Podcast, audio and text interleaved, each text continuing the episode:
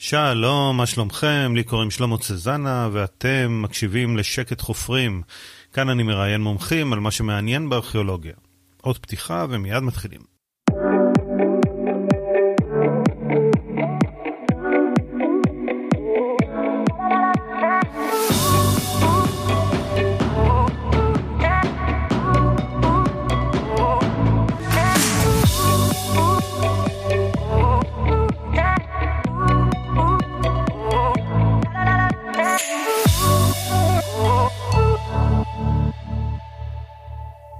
נמצא איתנו דוקטור יואב פרחי, מומחה למטבעות עתיקים ומרצה בחסד. ראיתי שכתוב איפשהו שאתה נומיסמט. מה, מה זה אומר? זה בעצם אה, בא מהמילה אה, נומיזמה, שזה מטבע ביוונית. מקור המילה הוא במילה היוונית נומוס חוק. המטבע הוא בעצם אה, הלך חוקי מכורח החוק. וחוקר מטבעות עתיקים זה בעצם איזושהי נישה בארכיאולוגיה שמתעסקת ספציפית, התמחות בחקר אה, מטבעות עתיקים. על מה עשית את הדוקטורט שלך? הדוקטורט שלי עסק בתחום בנומיסמטיקה שנקרא מטבעות ערים, אה, כאשר ההתמקדות בדוקטורט הייתה בעיר עזה, אה, שהייתה עיר מאוד מאוד חשובה בארץ ישראל, בדרום ארץ ישראל אה, הרומית, וכיסיתי את הסיפור של התביעה המקומית מהמאה הראשונה לפני הספירה, שזה בעצם תחילת התקופה הרומית, מהכיבוש הרומי של ארץ ישראל, ועד סוף התביעה העירונית במאה השלישית לספירה. אז מה זה בעצם מטבע? מטבע הוא סוג של אמצעי תשלום, אה, בעצם אמצעי התשלום, הוא, הוא לא הראשון, כי היו אמצעי תשלום קודמים למטבעות, זאת אומרת, כל דבר שבן אדם, שחברה מסוימת מסכימה שהוא בר תשלום, הוא יכול להיות אמצעי תשלום, זה יכול להיות אה, צדפים, זה יכול להיות אה, מלח, זה יכול להיות כל דבר אחר.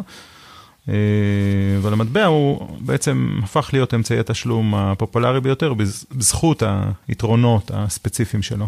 השלב הראשון היה אה, סחר חליפין של אני מגדל משהו, אתה מגדל משהו, בוא נעשה החלפות.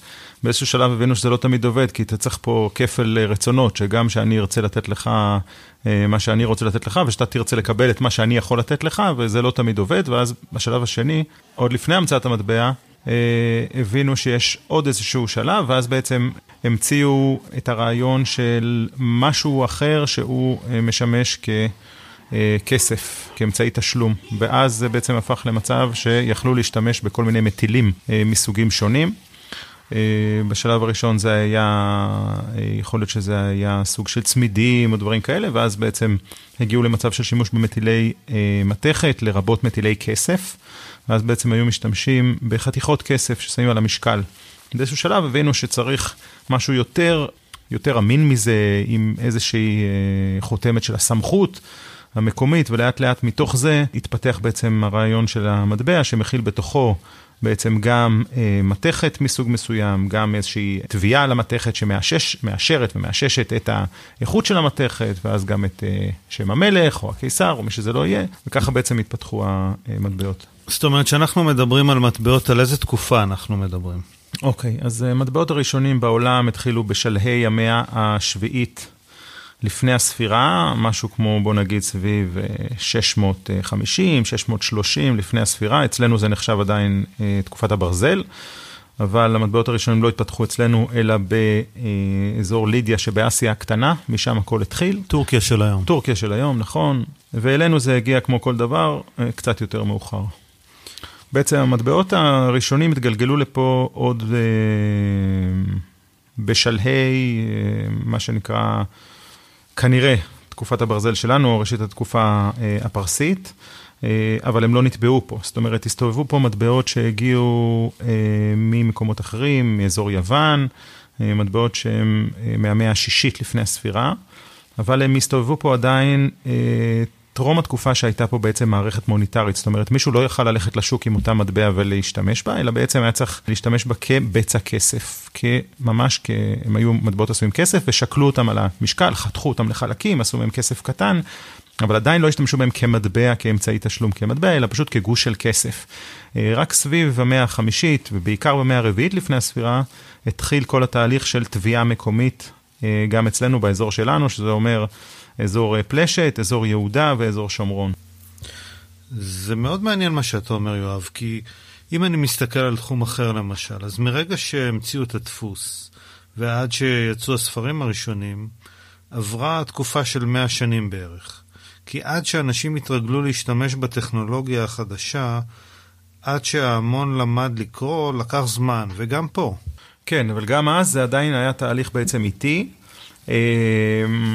כאשר אפשר לומר שהתהליך הזה מתחיל בעיקר מימי אלכסנדר אה, מוקדון, שממש אה, בתקופתו כבר הבינו את הפטנט הזה של המטבע שהוא מעבר לאמצעי תשלום, שהוא גם אמצעי של העברת מסרים, אמצעי סוג של מדיה. לא היה להם מה שיש לנו היום, את כל המדיות, העיתונות ופייסבוק וכל הדברים האלה, בעצם דרך המטבע העבירו מסרים, ואז כשמלך מפיץ מטבע בכל רחבי הממלכה עם הדיוקן שלו והשם שלו, כולם יודעים שהוא השליט. היו מטבעות קודם, אבל הוא בעצם זה ש...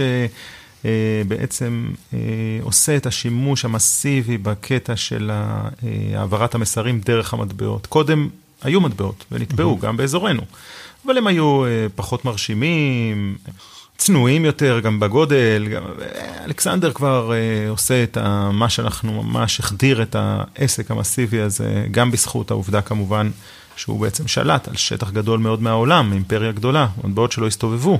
על זה מה שנקרא מטבע עובר לסוחר, מטבעות עברו ידיים והסתובבו מקצה אחד לקצה השני, זאת אומרת גם בארץ פה הסתובבו מטבעות שמגיעים מעיראק, מיוון, מכל מיני אזורים. כשאתה מדבר על uh, תביעה של מטבעות, בעצם מי היה זה שטבע אותם ואיך תובעים מטבעות? אוקיי, okay, uh, זה נושא מאוד מאוד מורכב. Uh, לא תמיד אנחנו יודעים את כל התשובות, צריך לזכור שיש הבדל בין תקופות שונות, יש הבדל בין תביעה ממלכתית לבין תביעה עירונית. זאת אומרת, בתקופות מסוימות הייתה תביעה שהייתה, נגיד אם אתה הולך לתקופה נגיד הלניסטית, אז שליטים, אה, אם אתה מדבר על אזורנו, אז נגיד מימי אלכסנדר אה, ואילך, יש פה עד החשמונאים נגיד, לפחות יש פה שליטים שהם לא שליטים מקומיים, אז אנחנו פה בארץ לא טובים מטבעות, היהודים לא טובים בתקופה הזאת, ואנחנו עושים שימוש במטבעות שנטבעו על ידי אותם שליטים במקומות שונים, במטבעות שונות, ואז מטבעות משתמשים בהם פה, בשטח שלנו. אה, תקופות מאוחרות יותר מתחילים גם לתבוע מטבעות, בעיקר מהתקופה החשמונאית, זאת אומרת יש קצת מטבעות קודם, בתקופה הפרסית, מה שנקרא מטבעות יהוד. כמו השקל שלנו היום, שזה בעצם העתק של מטבע מהתקופה הפרסית, מסה עיקרית בעצם מתחילה מהתקופה החשמונית, ואז יש כל מיני טכניקות לתביעת מטבעות. זה תהליך שמצריך אה, כמה פריטים, אתה צריך אסימון, שזה בעצם המטבע לפני שהוא הופך להיות מטבע, אותו גוש של מתכת, אותה חתיכה של מתכת, לרוב עגולה. אתה צריך אה, שתי רושמות. מה זה רושמה? רושמה זה בעצם אותו חלק שמייצר את הדגם על המטבע, זאת אומרת, אתה לוקח... אה, מתכת, שהיא בדרך כלל רמה אחת יותר קשה מהחומר שעליו אתה תובע, אתה חורט עליו את הדוגמה שאתה רוצה, כמובן בהפוך, כי זה בראי, ואז אתה פשוט לוקח שתי רושמות כאלה, אחת לצד הגב, אחת לצד הפנים, מניח את האסימון שלך ביניהן, ומכה עם פטיש על הרושמה העליונה, ואז בעצם מהמכה, האסימון שלך מקבל את אה, שני הדגמים שהיו חרוטים על אותן שתי רושמות.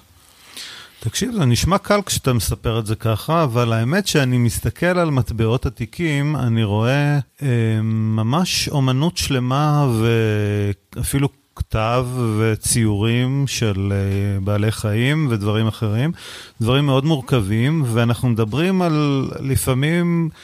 דברים שהם במילימטרים, זאת אומרת, איך בכלל אפשר לייצר כזאת אומנות מיקרוסקופית? שאלה מצוינת, כי באמת זה אחד הדברים המדהימים במטבעות, זה היכולת לייצר פריט מאוד מאוד קטן שהוא עמוס בפרטים מכתב, או באמת תיאורים אומנותיים של אלים ודמויות וחיות.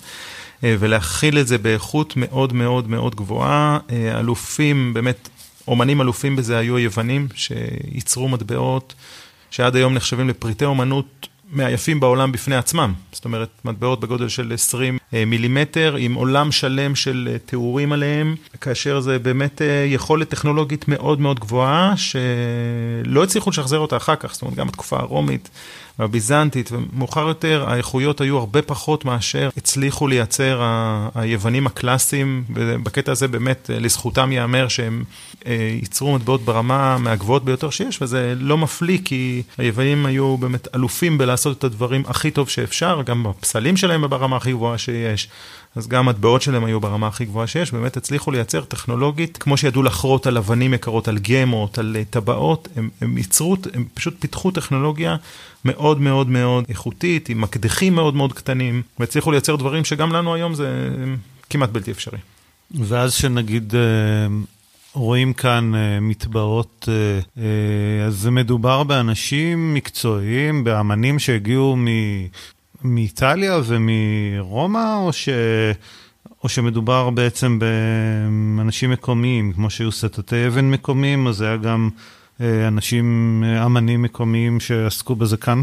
תכלס אנחנו לא באמת יודעים, כי אין לנו שום עדויות כתובות לכל הנושא הזה, לא שרדו ואף אחד לא מספר, גם יוספוס לא מספר לנו על כל הנושא של מטבעות, הוא בכלל לא מזכיר אה, נושא של טביעת מטבעות, אנחנו לא באמת יודעים אה, מי היו אותם אנשים, אבל אני יכול להגיד לך שאם אתה מסתכל על המטבעות עצמם, אתה רואה שיש מטבעות שעשויים באיכות מאוד מאוד גבוהה. מצד שני יש מטבעות שעשויים בצורה, אפשר לומר, אה, מצ'וקמקת מאוד. ואתה יכול להניח שמטבעות שנגיד עשויים באיכות מאוד מאוד גבוהה, זה או שבאמת אומנים מקומיים ברמה מאוד מאוד גבוהה, ו- ובהחלט ייתכן שהיו פה כאלה, יכול להיות שהלכו כאלה ועשו השתלמויות, אה, כמו שהיו כאלה אומנים לרמה של אה, הכנת אה, ציורים ופסיפסים ודברים כאלה, שגם לפעמים הלכו להשתלם במרכזי אומנות גדולים, כמו באלכסנדריה או כמו ברומא, במקומות כאלה, ואז חזרו לארץ. ולפעמים אתה רואה ממש עבודה של מישהו שברור לך שהוא היה שוליה של אותו אומן, ו... ולא כל כך הצליח לו. פתח עסק עצמאי. כן. בואו נדבר על הסמלים שמופיעים על המטבעות. למה בחרו את מה שבחרו בעצם? יש למשל את הינשוף המפורסם. אוקיי, okay, אתה בעצם מכוון לדולר של העת העתיקה, או ליורו של העת העתיקה, שזה הטטרדרחמה האתונאית, mm-hmm. שכיכבה בעולם העתיק במאות החמישית והרביעית, ואולי אפילו אה, קצת אחר כך. אה, ומתחילה אפילו קצת קודם, אבל בעיקר במאות החמישית והרביעית לפני הספירה, מטבעות אה, כסף גדולים ומרשימים שנטבעו אה, בעיקר ביוון, אבל גם במקומות נוספים. אה, ובעצם יש עליהם בצד אחד את הראש של אתנה, אלת אה, החוכמה, ובעצם בצד שני את הכוס, במקרה הזה הכוס, או מה שקוראים תמיד ינשוף, בעצם החיה המקודשת לאתנה, החיה שמעידה על חוכמה. זה הסיבה שבמקרה הספציפי הזה, בגלל ההקשר של אתנה, אתונה, מטבעות יוונים, אז אתה מוצא את הכוס. בתקופות אחרות יש לפעמים סמלים שקשורים לשושלות מסוימות, נגיד מטבעות התלמים, שנטבעו על ידי השליטים התלמים, זה היורשים של אלכסנדר שישבו במצרים, וגם שלטו בארץ ישראל בין בערך 300 ל-200 לפני הספירה, אז שם יש להם את ה... אה, על הגב את האייט, שהוא בעצם היה ככה הסמל שלהם, של בית המלוכה התלמי. אז אתה רואה שם אצלהם, אתה רואה את האייט אה, שהוא מככב במטבעות שלהם. אז אחר כך חיות, uh, הרבה מאוד uh, בתי מלוכה אחרים גם לקחו את הסמל הזה. נכון, באירופה אתה רואה את זה בתקופות היותר מודרניות, אתה גם רואה ציפורים. הביזנטים. מסוימות אה, מופיעות גם, גם בתקופה הביזנטית יש קצת שימוש בציפורים, נכון? זה ביטויים של לפעמים של כוח. ומה אתה כארכיאולוג לומד אה, באמת ממידע שיש על אה, מטבעות? תראה, מטבעות בארכיאולוגיה יש להם כמה פונקציות. מצד אחד, היות ומטבעות זה משהו שאנחנו יכולים לתארך אותו באופן די מדויק. אה, בעיקר כאשר מטבעות נושאים תאריכים, ולא כל המטבעות בעת העתיקה, להפך, רוב המטבעות בעת העתיקה אינם נושאים תאריכים, אבל יש כאלה שכן.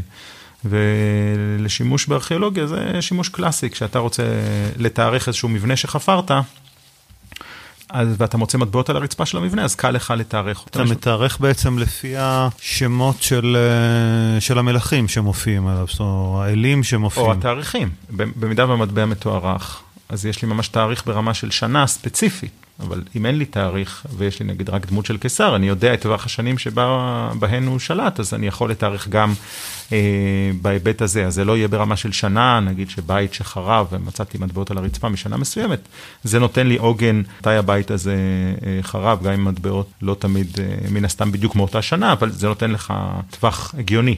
ומה זה המנהג הזה בעצם לזרוק מטבעות כשבונים את הבית? זה למזל או שזה... זה סיפור אחר לגמרי, זה לא ממש לזרוק, אבל אה, כמו שהיום יש כל מיני אמונות כשבונים בית, לשים משהו בקיר, או להשאיר חלק מהקיר לא צבוע, אה, כאות לזכר לחורבן המקדש, או דברים מסוימים, גם אצל יהודים וגם אצל אה, אחרים שאינם יהודים, אז גם בעת העתיקה אה, זה בעיקר במבני ציבור. אנחנו לעיתים מגלים מטבעות, תמוני מטבעות, שהונחו כמעין אה, מנחת יסוד, אנחנו קוראים לזה. סוג של אמונה למזל. ואז אתה לפעמים מוצא אה, מטבעות שמונחים ממש בתוך אה, קבוצה של מטבעות מסוימים, בדרך כלל לא משמעות כלכלית, אלא יותר סמלית, קבורים בתוך הרצפה ביסודות של הבית, או לפעמים בקירות של הבית, אנחנו נתקלים בזה בארכיאולוגיה. כן, זו תופעה מעניינת. ממתי, דרך אגב, בשני הצדדים טבעו את כי לפעמים בהתחלה היה רק על צד אחד. נכון, נכון. במטבעות הקדומים באמת של שלהי המאה השביעית, ראשית המאה השישית, תמיד היה עוד משהו על הצד השני, אבל זה לא היה דגם כמו שהיה בצד האחד, אלא בעצם זה היה איזשהו, אה, סתם איזה דגם של איזה אה, משהו שנראה כמו איזה צורה גיאומטרית או משהו כזה, כשהדגם המשמעותי יותר היה על מה שאנחנו קוראים לו פני המטבע. אז זה היה בהחלט בהתחלה, אבל אה, די מהר הם הבינו שאפשר לנצל את שני הצדדים ולהעביר ככה יותר מסרים, אז, אז בעצם הטכנולוגיה הזאת התפתחה והשקיעו ברושמות גם לצד ה, מה שאנחנו קוראים לו גב המטבע. תן לי דוגמה למסר שהעבירו על מטבע. אחד המסרים הנפוצים ביותר והידועים ביותר, מעבר לסתם שמישהו תובע את השם שלו או את התארים שלו המלכותיים, משהו כזה, זה בעצם מה שעשו הרומאים פה. אחרי המרד הגדול, בעצם המשפחה הפלאבית, אה, אספסיאנוס וטיטוס, אחרי המרד הגדול, שהם מכניעים את יהודה בעצם, שזה היה המלחמה הכי משמעותית בקריירה של המשפחה שלהם, ורצו, אנחנו אומרים בסלנג היום, לגזור את הקופון כמה שאפשר מהסיפור הזה, טובים אה, סדרה מדהימה, אה, מהמרשימות ביותר שהיו בעת העתיקה, בתקופה הרומית. של מטבעות בזהב, בכסף, בברונזה, שמסתובבים בכל העולם, ויש עליהם אה, מצד אחד את פני השליט וטהריו, אם זה אספסיאנוס או טיטוס, הבן שלו, או דומיטיאנוס גם, ובגב המטבע יש דמות בדרך כלל של חייל רומי עומד ולרגליו שבוי יהודי כפות, או שבויה יהודייה, עם עץ תמר שמסמל את יהודה, והכתובת אה, יהודי הקפטה, יהודה שבויה. והמטבעות האלה הסתובבו בכל רחבי האימפריה, וכל אחד שקיבל את זה ליד, קיבל את המסר, הנה המשפחה הפלאבית האדירה, אותם אלה כמובן שעשו את ה... מבנים האדירים ברומא וקשת אה, טיטוס ובעצם את הקולוסיאום שאנחנו כולם מכירים אותו מכספי השאלה שלקחו מבית המקדש, הנה, הנה הם האדירים האלה, הם אה, כבשו את יהודה. אז זה אחת הדוגמאות הקלאסטיות לעניין הזה של אה, להעביר מסרים גדולים ומשמעותיים דרך מטבעות קטנים. בואנה, המשפחה הזאת עשתה עלינו ממש סיבוב רציני, גם לגמרי, במטבעות, לגמרי. גם בקולוסיאום, גם... לגמרי, לגמרי. והיום כשאתה הולך שם, אתה צריך לשלם דמי כניסה, אתה מבין? כשלקחו לך, כשבנו אותו מכספי השלל של בית המקדש, זה באמת ביזיון. אולי uh, צריך לעשות לובי לסיפור הזה ולקבל הנחה, כניסה חינם ליהודים, כן, בדיוק. נכון, לך על זה. תגיד, רציתי לשאול אותך שאלה קצת מוזרה. יש רק מטבעות עגולים? אה, לא, לא. בגדול רוב המטבעות בעת העתיקה הם, אה, הם עגולים, אבל אנחנו רואים אה, לפעמים מטבעות ש...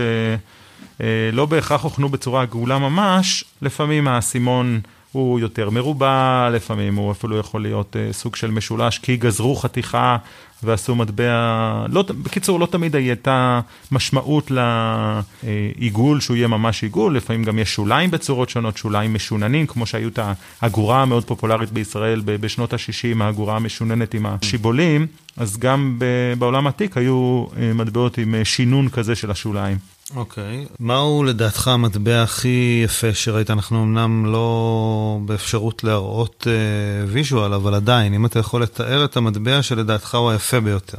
וואה, זאת שאלה מאוד מאוד קשה, אני לא רוצה להתיימר לנגוע באחד ספציפי, ואני יכול להגיד שמטבעות של, אה, באמת של, של יוון העתיקה אה, ושל המושבות היווניות, סירקוז למשל, פשוט אני מציע למאזינים להיכנס לאינטרנט, אה, להקליד אה, Syracuse, אה, coins, או משהו הכי פשוט שאתם רוצים, ואתם תראו באמת שפע של מטבעות מדהימים, עם תיאורים של האלים היווניים, וחיות, וכתובות מיניאטוריות, באמת ברמה ש, שפשוט אי אפשר להבין, בלתי אפשרי לתפוס כמה טכנולוגיה וכמה איכות הם השקיעו.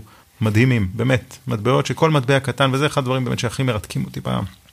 התחום הזה של נומיסמטיקה, איך ב, במטבע של 20 אה, מילימטר, 2 אה, סנטימטר של מטבע, או טיפה יותר או טיפה פחות, אתה מכניס פשוט עולם שלם וטכנולוגיה אדירה, ואתה יכול לכתוב סיפורים שלמים על, אה, על, על משהו כל כך קטן. זה, זה מה שאותי אישית מרתק. תגיד, תמיד סקרן אותי לגביך, יש לך ביטקוין? וואו, שאלה מצוינת. אני אגיד לך את האמת, אני, קשה לי להאמין ב... אה, א', אני, אין לי חוש טוב לכלכלה מודרנית, אני לצערי. הידע שלי בכלכלה מודרנית הוא, הוא לא משהו, אז אל תשאל אותי שאלות ביטוי, לא, כי אני אני רק רציתי להראות שיש, אה, שיש באמת מושג מאוד אה, גמיש למטבע. אמורפי, למה זה מטבע, כן. ושעם הזמן הדברים משתנים. הטכנולוגיה זה... לא, לא תמיד היא הכי מוצלחת, כן. פרק אחר בפודקאסט. דוקטור יואב פרחי, איזה כיף שבאת, תודה רבה. בכיף, שמח. זהו, נגמר לנו הזמן, ניפגש בפרק הבא. בינתיים אתם יכולים להירשם כעוקבים אחרי הפודקאסט של שקט חופרים, או לעשות לנו לייק בעמוד הפייסבוק. להתראות.